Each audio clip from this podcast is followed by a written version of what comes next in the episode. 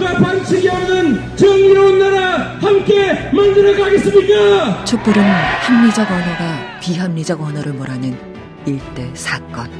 이재명의 언어와 철학을 말한다. 어느 날 이재명을 만났다. 도서출판 이맛돌.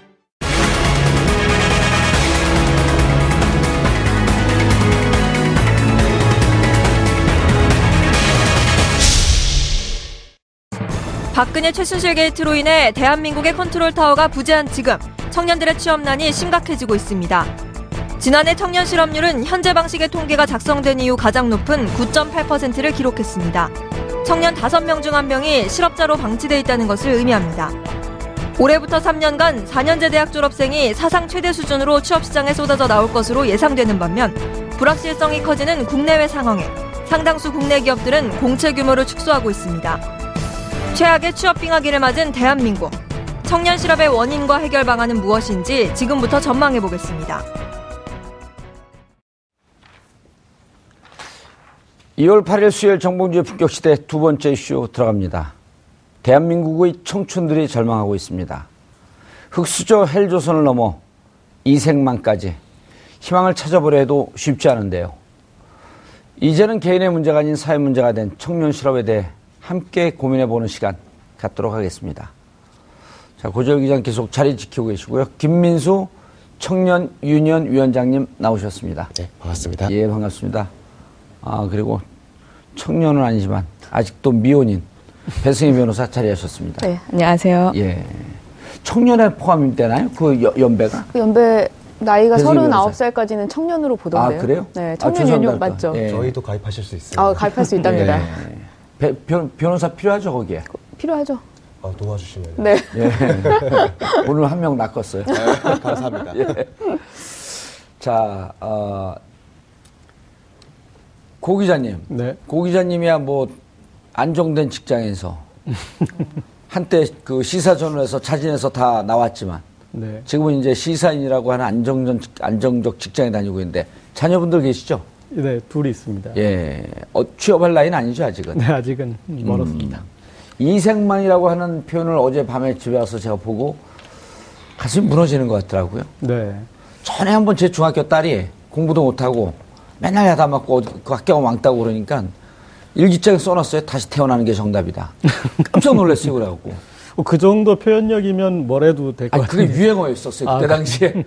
근데 이제 지금 그 청년 실업 이 벽에 부딪힌 학생들이 쓰는 표현이랍니다. 네. 이번 생에는 답이 없, 망했다. 망했다. 아. 어떤 느낌이세요? 일단 너무 착잡하죠. 예. 그리고 또 이렇게 이제 뭔가 이렇게 얹힌 듯한 느낌이고 음. 그리고 어 이제는 저도 이제 마흔이 넘고부터는 함부로 할 얘기가 아닌가라는 생각이 들었어요. 예. 왜냐하면 이런 세상이 이렇게 망한 세상이 만들어지는데 이제 가해자 그룹에 들어선 거잖아요. 가해자 그룹에 들어선 거죠, 예, 저희가. 그래서 어, 이제는 이런 기성세대가 훈계나 아니면 충고에 앞서서 먼저 죄책감과 사과부터 먼저 이, 이 서- 전제되어야지 음. 그 다음 얘기를 할 수 있는 주제가 아닌가 싶습니다. 알겠습니다. 청년 유니언. 어, 일단 우리 김민수 위원장님이신가요? 네, 맞습니다. 예, 청년 유니언이 왜 결성이 됐고 음. 무슨 활동을 하는 단체인지 우리 시청자분들이 잘 모르시니까 네, 간단하게 소개를 좀 해주시고. 저는 이 생망 먼저 말씀을 드리면은, 예. 그러니까 청년들이 다 같은 청년이 아니잖아요. 그렇죠. 어떤 청년은 이제 대기업에서 말을 사주기도 하고 음. 같은 청년이 아닌데 저희는 이제 그러면은 대한민국의 어떤 보통의 뭐 음. 통계로 얘기하면 80에서 90% 되는 청년들을 어떻게 대변할까 예. 이렇게 고민해서 만들어진 단체입니다. 예. 그래서 이제 청년 유니온은 노동조합의 형식을 띠고 있고 그래서 15살부터 39살까지의 청년이면 누구나 가입할 수 있는 그렇게 해가지고 자기들의 문제를 한번 스스로 이야기해보고 또 정치권에도 문제 제기를 하고 이런 이제 활동들을 지난 한 8년 정도 해왔고요. 아, 8년이나 됐나요? 네네. 예. 그래서 지금 아마 한 1,500명 정도 되는 저희는 조합원이라고 부르는데 예. 회원들이 함께 하고 있습니다. 예. 이생망이라고 하는 표현을 저희는 아무래도 기성세대니까 음. 어, 접근한 게 얼마 안 됐는데 오래전서부터 이 문제에 대해서 관심을 갖고 지금은 이생망이라고 표현됐지만은 흑수저, 흑길 이런 등등의 표현이 계속 있어 왔거든요. 사실 청년 실업 문제가 20년 정도가 되었는데 예. 그러니까 이제 저는 이런 식으로 표현합니다. 청년 실업 자체는 되게 한국 사회에서 오래된 문제다. 음. 다만 그걸 표현하는 말이라 그래야 될까요? 그게 조금씩 트렌드가 바뀌었던 것 같아요. 뭐 88만 원 세대, 삼포 세대, 그렇네요. 뭐 최근에는 이제 이생망은 작년에 나온 말인데 이생망이라는 단어를 들었을 때 제가 받은 느낌은 이게 청년 입장에서 둘 중에 하나인 거예요. 다시 태어나거나 세상이 완전 바뀌거나 이 두 가지가 저는 이생망이라는 키워드에 자조적인 의미와 동시에 세상이 진짜 크게 바뀌어야 된다라는 어떤 절실함이 두- 좀 담겨 있지 않았나 저는 이렇게 진단했습니다. 예. 배 변호사님. 네. 지금 통계를 보니까 청년층 실업률이 9.8%, 실업자가 43만이고 취준생, 취업준비생까지 따지게 되면 근 이게 한 80만이 넘어선다고 하는데 정말 최악의 취업난이거든요. 지금 국민 대부분이 일자리가 없다고 예. 볼수 있는 그런 시점인데 사실 여기서 나오는 취업률 9.8%는 어, 실제로 취업을 하지 못하는 사람들을 다 포함하는 건 아니에요. 그러니까 그렇죠. 9.8% 이상이라는 거죠. 그럼 10명 중에 8명 정도는 지금 쉬고 있다고 봐야 되는데 사실 그 취업 그 청년들의 취업 일자리 문제는 어, 양질의 일자리가 점점 사라진다고 봐야 돼요. 예. 야, 그러니까 우리가 대학도 나오고 뭐 외국에 외국에서 스펙도 쌓고 왔는데 실제로 뭐 한 달에 아 저렴한 일자리를 들어갈 수는 없거든요. 그리고 청년들이 원하는 일자리가 그런 것이 아니고 그렇죠. 그런- 일자리도 좋은 일자리라고 하는 조건이 전제가 돼야 되잖아요. 양질의 일자리를 원하는 것이거든요. 그러니까 대기업에 몰릴 수밖에 없고 그러, 그렇게 몰리다 보면은 결국 스펙 싸움이 되고 또 스펙 싸움이 되다 보니까 뭐 외국에도 가야 되고 대학도 좋은데 나와야 되고 계속해서 그 악순환이 반복되는데 지금 정치권에서 하는 이, 이 취업 문제를 너무 쉽게 생각하다 보니까 정치권에서 해결하는 모습은 두 가지예요. 하나는 공공 공공 부문의 일자리를 넓히겠다. 그리고 또 하나는 뭐 창업을 하겠다. 창업하는 뭐 벤처 사업을 만들겠다. 그런 환경을 만들어주겠다. 이런 부분인데 지금 공공 부분을 넓히겠다고 하는 거는 극단적으로 얘기하면은 공무원을 널, 그 숫자를 늘리겠다는 것이거든요. 공무원 숫자 늘린다는 건 결국 국민 세금으로 보조되는 건데 오늘 송영길 의원도 얘기했지만은 그거 누가 못합니까? 근데 그런 자리를 원하는 것도 아니고 또 그 벤처 부분도 얘기를 하고 있는데 1인 창업 벤처 창업 한다는 것은 어, 예전에 이거 이미 김대중 정부 때 실패한 정책입니다. 김대중 정부 때 벤처 사업 붐이 일어나가지고 테헤란로에 뭐 사무실이 모자랄 정도로 그렇게 했지만 결국에 어떻습니까? 그 1인 창업자들이 M&A 통하고 전개랑 연결되면서 뭐 진승형 게이트까지 나오고 예. 이런 실패한 정책을 지금도 아직도 아무, 아무런 그 생각 없이 그 정치권에서 그런 식으로 쉽게 하고 있거든요. 예, 영혼 없는 대책이다 이런 얘기죠. 아, 그렇죠. 그리고 뭐 일본 시장과 음. 비교해가지고 나오고 있는데 그 1인 벤처 시업 문제는 뭐냐면 일본 같은 경우에는요 인구수가 내수 시장만으로도 자기들이 살 수 있을 정도의 시장입니다. 예. 근데 우리나라는 그게 아니잖아요. 내수 시장이 없기 때문에 우리나라는 수출돼야 되고 수입돼야 되고 음. 이런 부분인데 이런 종합적인 고려는 하지 않은 채로 그저 포퓰리즘 형태로 아- 우리 청년 실업을 바라보다 보니까 계속 악순환이 반복되고 예. 좋은 일자리가 없어지는 거죠. 알겠습니다. 그런데 어, 김 위원장님 네. 지금 이제 향후 3년까지가 이제 취업난이 가장 심각해질 것이다 이렇게 보고 있잖아요. 그렇습니다. 예, 그러면 어, 향후 3년간 왜 취업난이 더 심해질지 그 원인하고 그다음에 지금 이제 배 변호사님이 어, 공공부문 일자리 늘리는 거, IT 창업 이거 다 이거 뭐 느낌도 없고 감동도 없다. 전문 용어로 무슨 무슨 소리다 이거 XX 소리다 이런 얘기인데 그러면 청년들이 바라보는 좋은 일자리라고 하는 정책은 어떻게 마련돼야 되는지 아 이게 좀 지루한 얘기일 수도 있는데요. 예. 청년 실업을 포퓰리즘으로 안 빠지려면은 청년 실업의 원인을 잘 뜯어봐야 된다고 예. 생각합니다. 제가 몇 가지만 좀 말씀드린 건데 최근에 청년 실업을 심화시키는 몇 가지 요소들이 있습니다. 예. 요거를 간단하게만 짚어보면은 첫 번째로는 저성장과 경제 위기가 좀 구조적으로 있는 것 같습니다. 그렇죠. 그리고 두 번째로는 한국에서 그동안 고용을 많이 창출했던 산업이 제조업인데 전체 산업에서 제조업이 차지하는 비중이 줄어들고 이 서비스업이 좀 커지고 있어요. 예. 서비스업은 매출액 대비 고용률 증가가 많지 않거든요. 예. 그리고 최근에 이제 4차 산업혁명을 이야기하는데 이런 어떤 기술의 발전이 기존의 고용을 대체하는 형태로 그렇죠. 일자리가 줄어들 수밖에 없죠. 불안감. 거기에 또 한 가지만 더 말씀드리면은 이제 이를테면은 뭐 파트타임 직업이라든지 프리랜서라든지 음. 영국에서는 gig이라 그래요. gig, 영시간 노동이라 그래가지고 예. 음. 호출 노동이라 그랬거든요. 이런 식으로 이게 정규직, 비정규직이라는 말로도 설명할 수 없는 고용 형태가 늘어나고 있습니다. 음. 그럼 사실은 이게 청년 실업의 원인이라고 했을 때 이거는 다 합치면 그냥 대한민국 그 자체입니다. 그렇죠. 예. 전체 문제가 다 나오는 거예요. 그렇습니다. 예. 그냥 이거는 사실 대한민국의 체제라고 볼 수도 있는데 저는 청년 실업 문제를 진짜로 해결하고 싶다라 그러면은 긴 안목을 가지고 이 문제들을 어떻게 진짜 크게 개혁할 것인가라는 것에 대해서 정말로 헌신적이고 유능한 사람들이 오랫동안 머리를 맞대야 되는 문제라는 것에 대해서 공감하면서 예. 근데 이런 문제를 푸는데 10년이 걸릴지 20년이 걸릴지 알 수가 없는 거잖아요.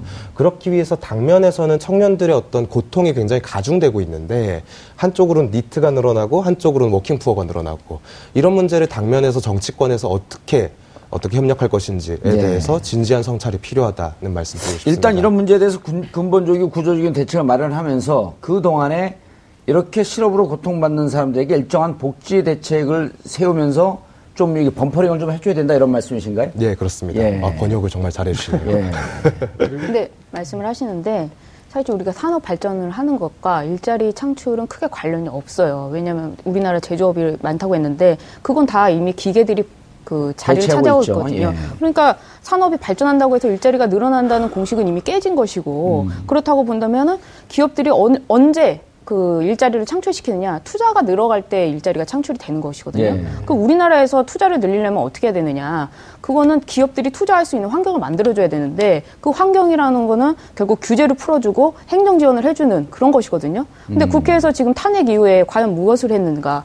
지금 서비스 산업도 발전했다고 하는데 서비스 산업 발전 기본법이 바로 그런 것이죠. 그래서 그 규제를 좀 풀어주고 돈을 투자하게끔 만들어주고 그 박근혜 정부 주장으로는 그거 그것만 통과되면 60만 이상의 일자리가 생긴다는데 의료 민영화라는 이유만으로 끝- 끝까지 안 된다는 거 아닙니까? 그 단계적으로 할 생각도 없는 것이고 이런 식으로 좀 규제를 풀어가는 방향을 해야 되는데 지금 국회에서 너무 좀 쉽게 생각하고 대기업은 올가맨다. 알겠습니다. 규제를 푼다. 저게 이제 자칫 잘못하게 되면 어, 신자유주의 함정에 빠지면서 오히려 어, 처음에는 당장 일자리가 나- 늘어나는 것처럼 보이지만 시간이 지나면서 점점 부익부 빈익분으로 양극화되면서 점점 더 워킹포가 그, 과- 그, 그 과도하게 생산되는 네. 이런 위험성도 있지 않나요? 그렇습니다. 그러니까 그리고 근데 청년 문, 실업 문제를 볼 때 이렇게 문제 인식부터 예. 그 문제에 대한 접근, 그러니까 문제에 대한 어떤 그 철학도 한번 짚어야 되는 것 같은데, 그러니까 아, 지금 이제 이 청년 실업 문제를 우리가 잘못 인식하고 있는 것을 극단적으로 보여준 것이 정유라의 말이었던 것 같습니다. 예. 네 부모를 원망해. 예. 음. 네 부모를 원망해. 그러니까 청년 실업 문제에 대해서 어, 이것은 사, 회 구조적인 문제지 않습니까? 그리고 그렇죠. 사회 구조적인 문제고 그다음에 그게 지금 갑자기 생긴 문제가 아니라 우리의 산업 구조나 음. 우리의 어떤 고용 구조나 어떤 그런 것들이 이 맥락을 가지고 만들어낸 어떤 그런 문제인데 그것에 대해서 잘못 태어났으니까 네 부모를 원망해라는 그런 것들 그 다음에 또 아, 지금 이제 불출마 선언을 했지만 반기문 전 총장 같은 경우도 뭐 청년들이 그렇게 지금 기회가 없으면 가서 자원봉사라도 하고 어떤 경험이라도 쌓아라 이런 식으로 또 예. 그러니까 그것도 귀인 어떤 그 문제의 원인을 청년에게. 돌리는 네. 거였죠. 그러니까 그런데 아, 그래서 정확한 문제 인식부터 음. 나와야 되고 그다음에 또한 하나 이제 그런 문제가 발생하는 그 구조 이게 지금 아까 말씀하셨던 그 산업 구조의 어떤 제조업이 계속 발전되더라도 제조업 자체에서 고용이 줄기 때문에 그런 어떤 이제 문제도 있지만 하여튼 그래서 이제 어떤 이런 문제에 대해서 복합적인 그 인식도 있어야 되고 그다음에 솔루션에 대해서도 이제 단발마적으로 어떤 공공 부문의 어떤 그 이 지출을 늘려서 되는 일이 아니고 그다음에 또 창업을 지원했더니 지금 이제 창업을 지원한 대부분의 기관들이 겪고 있는 문제는 그렇습니다. 창업을 지원하면은 지원금이 가는 그 순간까지만 살아 있어요. 그다음에 지원금이 끊기면 갑자기 마치 닌게를 뺀 환자처럼 이렇게 하다가 그, 그 아이템으로 다시 다른 지원 기관을 찾아가고 그러니까 거기에서 incubating이 돼서 어떤 걸어나가는 어떤 startup이 나오는 것이 아니라 계속 창업의 둥지만 옮겨가는 바꿔가는 이제 그런 형태로 좀 나타나고 있어서 그래서 이 문제의 어떤 이 쉽지 않다는 엄중함을 예. 좀알 필요가 있죠. 알겠습니다. 김 위원장님. 그런데 이제 이게 20년이 됐단 말이에요. 그리고 20년이 됐고, 어, 사실 비단 이제 우리나라 문제뿐만 아니고, 이른바 이제 그 자본주의 그 특히 신자유주의 시장 안에 있는 그 산업 경제에서 보면 이게 불가피한 문제인데, 어찌 보면 20년 전에 사실은 어, 널, 그, 멀리 바라보면서 이렇게 되면 일단 IT 혁명으로 인해서 일자리는 점차, 점차 줄어들고 그렇게 되면 사회적 어, 복제 총량을 늘리면서 어, 실업수당, 그 다음에 재교육수당 이런 걸 하면서 조금 안정적으로 이렇게 바탕을 좀 만들어 나가면서 일자리를 또 새롭게 창출할 수 있는 이런 걸 준비했어야 되는데 늦었단 말이에요. 근데 늦었다고 생각할 때 제일 빠른데 그럼 지금 당장 이런 것을 구조적으로 대비하긴 하지만 눈앞에 겪고 있는 청년 실업의 문제 여기에 대해서 그냥 어 이거 한 20년 과정이니까 앞으로 또 20년 동안 연구해야 되겠습니다. 이럴 수는 없는 거 아니에요. 제가 보기에는 일단은 최근에 이제 대선이나 정치 일정이 다가오다 보니까 예. 전문가들과 정치권들이 이제 굉장히 많은 내용들을 내는데 그 양상을 제가 보고 있다면 약간 좀 답답한 건 그런 음. 건 있어요. 그러니까 청년 실업 문제를 해결하는 게 결국 나라 자체를 새롭게 짜는 거기 때문에 그렇죠. 그러면은 온전히 자기 말이 맞다는 없거든요. 음. 당신 얘기도 공감할 부분이 있고 투자도 필요하고 뭐 산업 구조도 개편해야 되고 또 이제 장기적 전망도 필요하고 당면한 대책도 필요하고 이런 건데 예. 열 명이 이야기면 열 명이 사실 다 같은 얘기예요. 어떻게 보면은. 근데 그게 나는 맞고 너는 틀리다 이런 식의 접근은 좀 지양해야 될 것으로 먼저 보이고요. 예. 그리고 이제 전문가들과 정치인들에게 제가 좀 당부해드리고 싶은 거는 조급하게 보면 안 된다. 조급하게 보지 말자. 예, 청년 실업 문제 어차피 굉장히 오래됐습니다. 그리고 각자의 이제 대안들이나 정책들에 대해서 청년들이 다 공감하기도 쉽지 않아요. 진짜로 길게 보고 가야겠다라는 마음의 준비가 청년들은 이미 되어 있기 때문에 다만 이 문제를 길게 보고 긴 호흡으로 간다는 걸 전제로 했을 때 지금 당장 청년들에게 필요한 것은 뭐냐? 저는 이제 만약에 슬로건으로 표현하면은 실업의 공포로부터의 해방이 필요하다. 아. 저는 이렇게 주장드리고 싶어요. 예. 어차피 지금 한국에서 이제 고용을 확대하거나 민간에서 어쨌든 일자리가 창출될 수 있는 역량, 역량과 여건은 긴 안목으로 만들어 나간다는 것을 전제하고 당면에서는 청년뿐만 아니라 한국의 working poor들이라든지 비정규직 노동자들이 어떤 실업에 대한 공포 상태가 대단히 크기 때문에 당면에서 국가의 역할로서 이 사람들이 어떤 공포로부터 자유로워질 수 있는 기반을 예. 조성한다. 요 정도 목표는 우리가 합의하고 차기 중앙정부와 지방정부에서 이런 역할들을 조직해 나가야 되지 않을까. 그러면 실업의 공포로부터 해방된다라고 하게 되면 해방시키고자 한다면 느, 느닷없이 드는 생각이 일테면 이제 성남시에서 그 시행했던 어, 청년 수당 그런 게 당장은 어쨌든 주머니에 돈이 있고 좀 생활할 수 있는 여유가 생겨야지 이게 뭔가 다음을 준비할 수 있는데 파퓰리즘이라고 비판하는 쪽도 있고 아니면 의미가 있었다라고 하는 쪽도 있는데 제가 한 말씀 좀 드리고 싶었습니다. 예. 지방 정부에서 이제 청년 수당이나 청년 배당 같은 실험적인 정책들을 시행했는데, 예. 전 이런 실험들은 지방 정부 수준에서도 계속 이어져야 된다고 생각합니다. 음. 근데 다만, 실업의 공포라는 것을 해방시키는 정책이 이런 실험적인 정책만 있진 않아요. 예. 기존에 이미. 정- 정부에서 가지고 있는 정책을 활용하면 되거든요. 예. 저는 그 고용보험이라고 봅니다. 고용보험 제도가 실업 상태의 위험으로부터 예를 들면 재교육을 해준다든지 예. 적절한 실업급여를 제공해주는 프로그램이 있었는데 문제는 이게 거의 보장되지 않고 있는 거죠. 대한민국에서 실업을 경험한 사람이 10명이 있다라고 하면은 이 중에서 고용보험 제도를 통해서 실업급여를 받았거나 재교육을 받은 사람의 비율이 15% 정도밖에 안 돼요.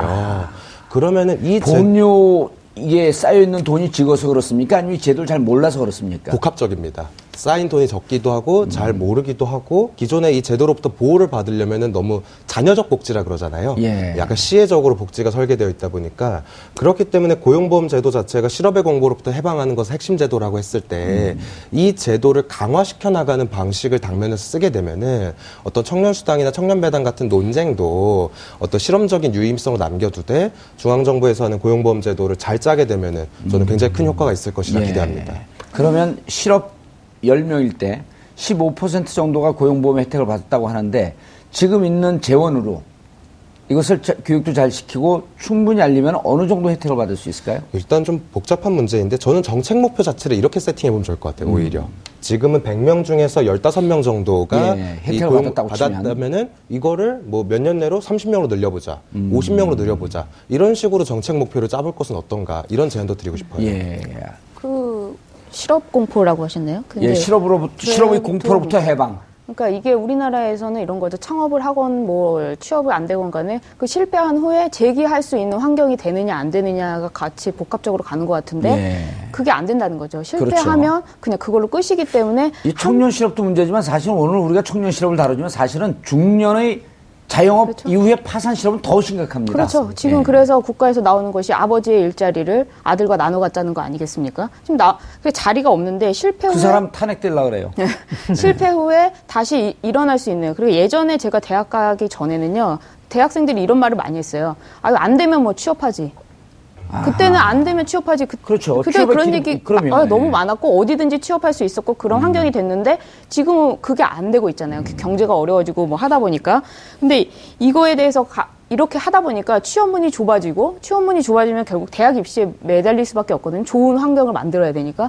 근데 그 촛불집회 나오게 한 발언이 바로 최순실 딸 딸의 발언 아니었습니까? 예. 그 발언 이후에 이 최순실 게이트가 터졌는데 터지고 나서 수사가 진행되고 되다 보니까 오히려 이제는 취준생까지도 더 아프게 하는 그래서 뭐 페이스북에 오늘 모든 게 무너졌다. 뭐 사실은 그, 아, 그 전부터 그랬다. 작년에 페이스북에 올라왔고 많은 사람들 올렸던 그렇죠. 그그 내용이죠. 그 글인데- 내용을 한번 좀 그 배승희 변호사가 한번 좀 읽어, 읽어봐 주시죠.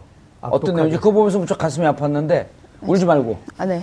어, 뉴스를 보시던 아버지가 우셨다. 그건 아마 나라에 대한 답답함이자 정말 벼랑 끝으로 간 우리 집에 대한 비통함이었을 것이다. 사실은 그 전부터 그랬다.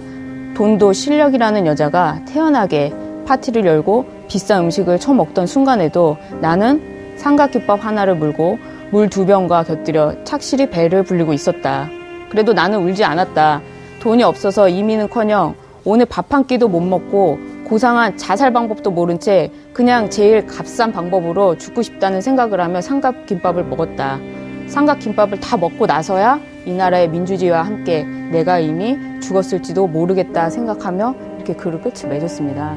예. 근데 근데 그 글을 쓴 분이 보니까 2010년 작년 11월 15일 막 최순실 게이트가 대 이제 폭발할 때, 때 예.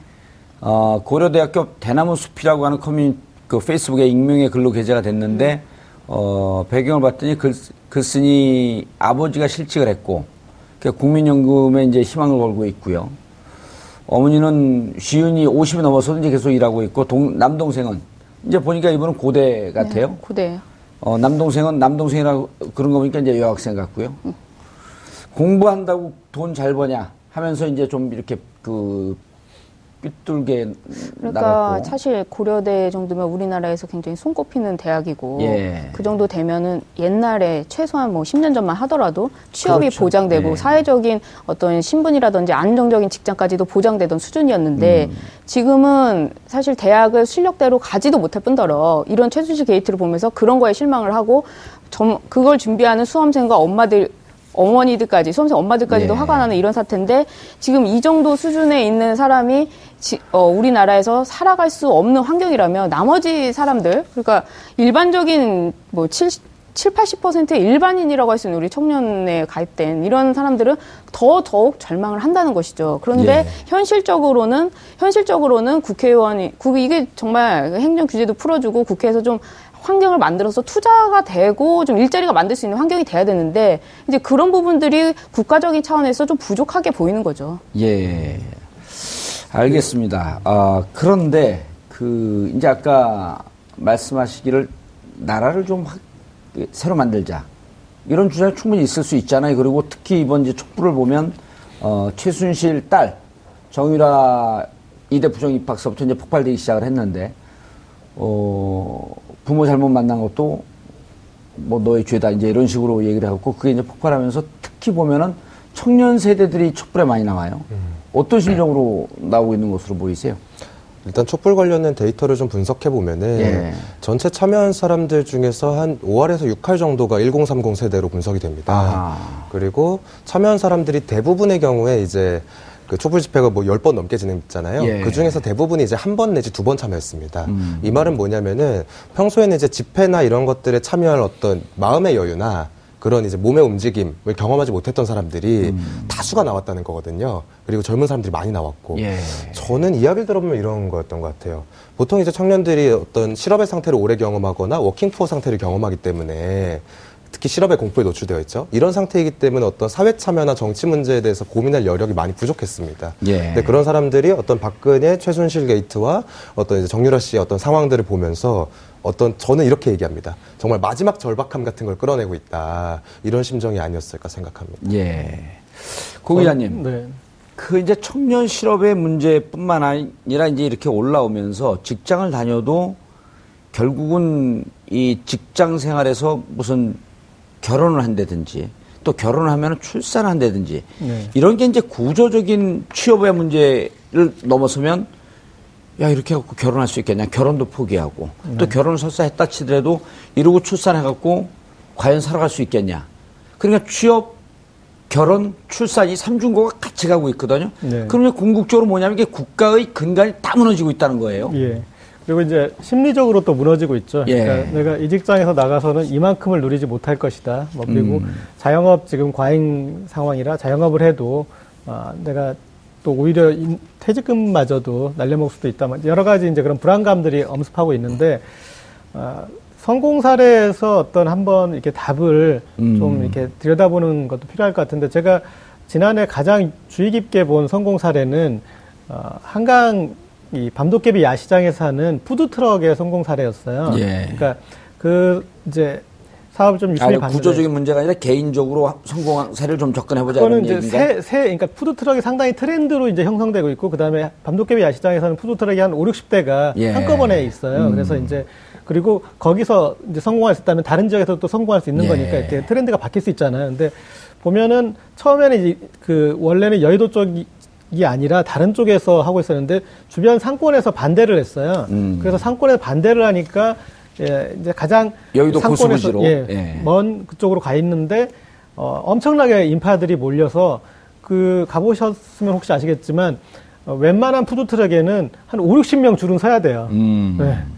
그 정도가 되니까 그러면 하루 매출이 상당한 정도로 나와요. 예. 그래서 거기에 일주일에 두 번 금요일 밤 토요일 밤만 하는데 뭐 한 달 정도만 하면 거의 투자금을 뽑을 수 있을 정도의 이제 사람이 이제 인파들이 몰리는 이제 그런 어, 거였는데 근데 초, 초반에 보니까 규제에 묶여 있더라고요. 그러니까 박근혜 대통령이 food truck을 하라고 그렇게 이제 열심히 하라고 그런 어, 국무회의에서 발언한 적이 있었어요. 예. 그런데 그게 한참 지나고도 보니까 관련 규제에 대해서는 풀어준 게 없었어요. 풀어준 게 없어요. 그리고 네. food truck 자체가 일, 이른바 예를 들어 그 도로에 세워놓으면 도로교통법 위반.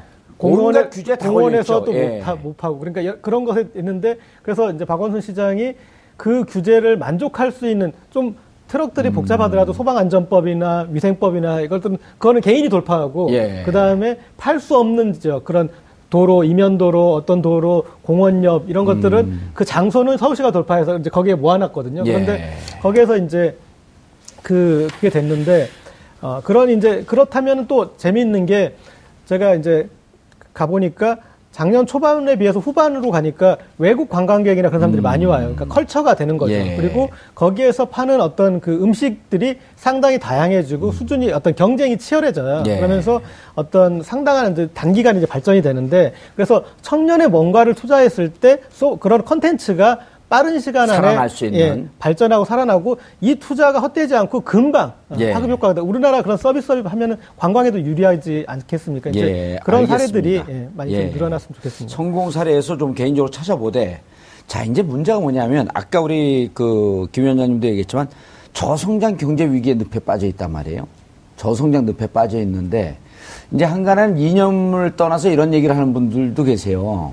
예를 들어서 어 경제 총량을 늘려야 되는데 경제 민주화라고 하는 게 재벌들한테 가서 투자하라고 하고 그 사내 유보금 빼내서 투자하고 일자리 만들어라 하면 이제까지 정부 권력과 정경 유착이 돼갖고 손쉽게 벌던 사람들이 그렇게 쉽게 내주겠냐. 그럴, 그러려고 치면은 결국 전체 경제 총량을 늘리고 일자리를 늘리려면 우리의 blue ocean이라고 하는 대북 투자나 대북 경제 진출이라고 하는 것도 중요한 방안일 텐데 이런 얘기를 하는 분들도 있- 있거든요. 청년들은 그런 고민에 대해서 좀 해봤나요? 어쩌나요? 저는 성장과 분배는 동전의 양면이라고 생각하거든요.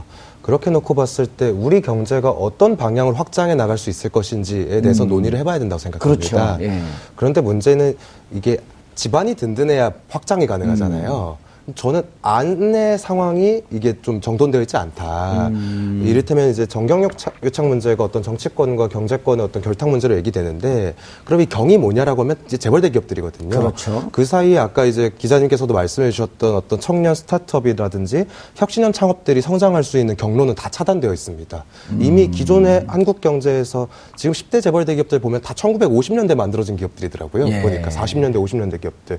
이때의 철학과 가치를 가진 기업들이 60년, 70년 동안 그냥 대장을 한 거예요.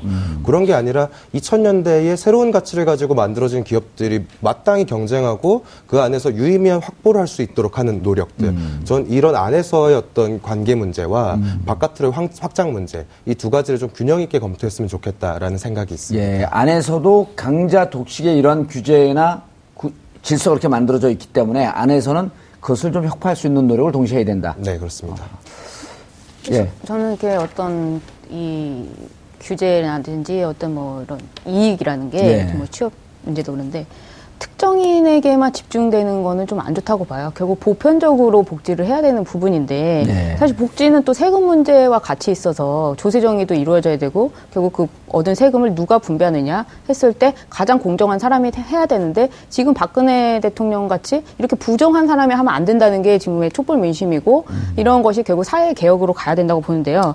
이 재벌 문제도 마찬가지인 것이 재벌도 지금 우리나라에만 재벌이 있는 건 아시죠? 그럼요. 영어 단어도 재벌이잖아요. 예. 그만큼 이제 대기업을 넘어서 재벌이라는 것이 그 정치권과 연결을 해가지고 일반 사람, 일반 시민들이 어떤 뭐 아이템을 발견하고 좀 새로운 사업을 시작하려고 하면 바로 대기업에서 어, 기업 투자를 하고 그것을 어, 유통으로 해서 돈으로 밀어붙여가지고 다 뺏어가요. 다 뺏어간단 예. 말이에요. 근데 이런 거는 재벌 자체 스스로가 공정한 사회에서 우리가 돈을 벌었다 그런 마인드로 어, 하지 말아야 할 행동이죠. 뭐 예. 경제 사회에서 뭐 사업을 막을 수는 없겠지만 재벌이라고 한다면 우리 경제가 발전해야 되고 근데 그런 사업들을 놔둬야 되고 자기들이 할 대기업만한 할 수 있는 그런 기업을 가야 되는데 그것이 아니라 내부에서도 지금 서로 국민들끼리 뜯어먹고 사는 거 아니겠습니까? 그러니까 이런 식으로 지금 공동체가 무너지고 그 무너진 공동체 속에서 누구는 돈을 벌고 또 누구는 돈을 못 벌고 이런 상태가 계속돼서 양극화가 되다 보니까 저는 이런 이거에 대해서 또 특정하게 예. 특정 부분에 대해서만 어떤 정부 지원을 주고 또 그러면 또 거기에서 그렇죠. 불평등이 예. 생기는 거거든요. 그러니까 양극화는 계속 계속 되고 있어요. 그러니까 이제 R&D 지원금도 그렇고 아까 이제 규제를 완화해 갖고 일자리가 많이 만들어주면 주-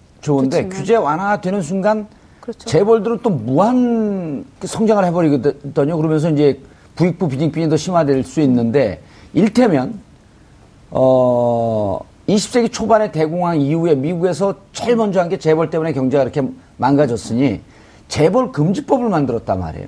왜 대한민국에서는 그런 거 만들려고 생각을 안 하죠? 아, 그건 지금 최순실 게이트를 보면 알 수 있잖아요. 정치권과 우리 경제, 우리 그 대기업이 굉장히 밀접하게 연결이 되어 있기 때문에 사실상 정치권에서 아무리 노력을 해도 그 대기업의 어떤 뒤, 뒤로 하는 뭐 그런 것들 때문에 더 못하는 부분도 있고 이것은 결국 인적 고리를 끊어내야 되는 예. 것이고 지금의 촛불 민심이 바로 그런 공정 사회를 만들겠다는 것이기 때문에 예. 좀 변화의 모습을 보일 필요가 있겠죠. 알겠습니다. 공정 사회가 만들어질지는 잘 모르겠지만, 예. 공정 사회를 만들 때도, 그러니까 그게 너무 구호만 앞서서는 안 될 것 같습니다. 이를테면 재별개혁 같은 경우에, 예. 아, 지금 현재. 이번 기회에 이렇게 촛불이 많이 나왔을 때 완전히 뜯어 고쳐야 되는 거 아니에요? 예, 그래서 이제 재벌 개혁의 얘기가 많이 나오는데, 그러면 지금 현행 법이 규정하는 것은 주주 자본주의니까 지금, 어, 본, 집, 이렇게 재벌 가족이 가진 것보다 어떤 연결 재무제표로 해가지고 지금 경영권을 확보하고 있는 거 아닙니까? 그런데 그것을 정당하게 주주에게 맡겨서 주주 자본주의로 하면 어떻겠느냐 이제 그런 예. 얘기들이 나오는데 근데 또 경제학자들이 시뮬레이션을 해보면 이를테면 이제 이렇다고 합니다. 그러니까 삼성전자 같은 경우도 지금까지 삼성전자가 커온 비결은 대규모의 어떤 선행적인 투자였는데 주주 자본주의로 가면 주주들은 배당을 위주로 받을 그렇죠. 것이고 예. 그렇게 되다면 되다 보면은 지금 그런 대규모 투자가 이루어지지 않을 것이고 그러면 삼성전자가 오히려 망할 것이다. 이제 이런 이제 그 어떤 전망도 해요. 그러니까 심지어 진보적인 경제학자들도 예. 그래서 진정한 경제 민주화는 장하준 주- 교수가 대표적으로 주장하는 거 아니에요? 주주? 자본주의가 예. 아니라 아, 직장 민주화다. 음. 그러니까 직장의 주인이 경영자만이 아니라 거기에 있는 포함된 노동자들까지도 포함된다. 그래서 그 노동자들까지 포함한 직장 민주화가 이루어지는 그 전제하에서 재벌 개혁이 이루어져야지 재벌이 예. 중후장대한 어떤 그런 사업을 이끌어갈 수 있다 해서 그래 뭐 어쨌든 이게 쉬운 문제는 아닌 것 같습니다. 김 위원장님. 네.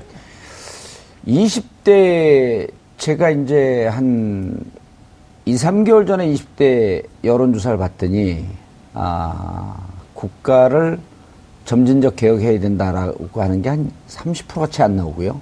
reset Korea라고 하는 표현에 67% 정도 20대가 지지를 해요. 65에서 한 70% 정도 사이에. 다 뜯어고치자는 거거든요. 이제 조금 과격한 말로 얘기하면 이거 혁명해야 된다.